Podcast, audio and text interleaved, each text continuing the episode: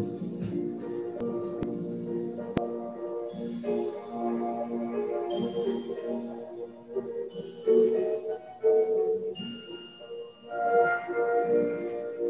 morning, dear friends. As Divaldo Franco once said, the sun that shines today for us is the same that shone in Galilee at Jesus' time. And of course, he means that the light of love bathes us every day. Let us feel it together. Let us do our best and understand what's best for us. That's exactly the message that Emmanuel brings to us today. It's titled The Best for Us. For if you forgive others' trespasses, your heavenly Father will also forgive you. Jesus, as in Matthew 6 14. And Emmanuel explains it is very important for us to forget all those who take this or that unpleasant attitude towards us. No one is capable enough of evaluating others' difficulties. The one who, in our view, have hurt us would have been struggling a hurried obstacle when he gave us such impression. And in overcoming such obstacle, he will have let some of his own constraints fall upon us, becoming much more of a lender of support than of a debtor of attention. In many episodes of life, those who harm us or hurt us are often so caught up in the affliction that they suffer much more because they create problems for us than we do when we assume them to be victims. Who could enumerate the occasions when a certain companion would have stopped his own fall under the compulsive force of temptation until he slipped on the road? who, who will have the means to recognize if the persecutor is really lucid or troubled, obsessed or sick? Who can untie the truth from the lie in the crisis of disturbance or disorder? When the cloud of crime collapses upon the community, what person will have to be so much sagacious to know the exact point in which the dark thread of guilt has originated.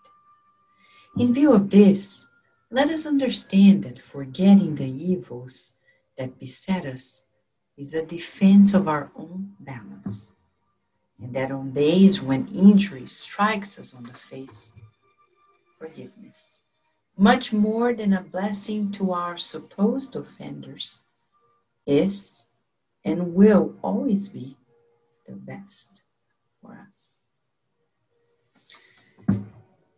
In a mathematical way, very precisely, Emmanuel is recommending to you and I that the best for us is forgiveness, forgetting all evils and working on the good.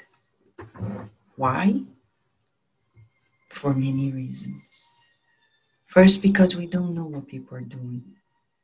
And second, because we cannot judge without imposing on us the same measure. Is it hard? It is very hard. But we're on earth to practice because it's a school.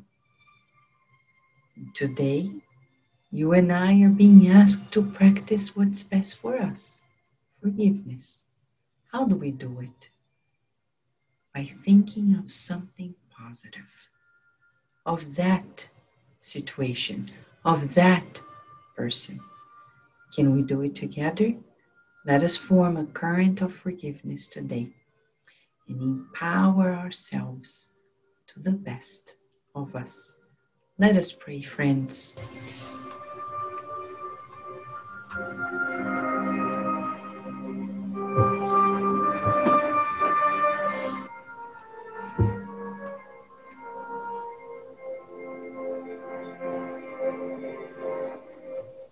Dear Mother, Father God,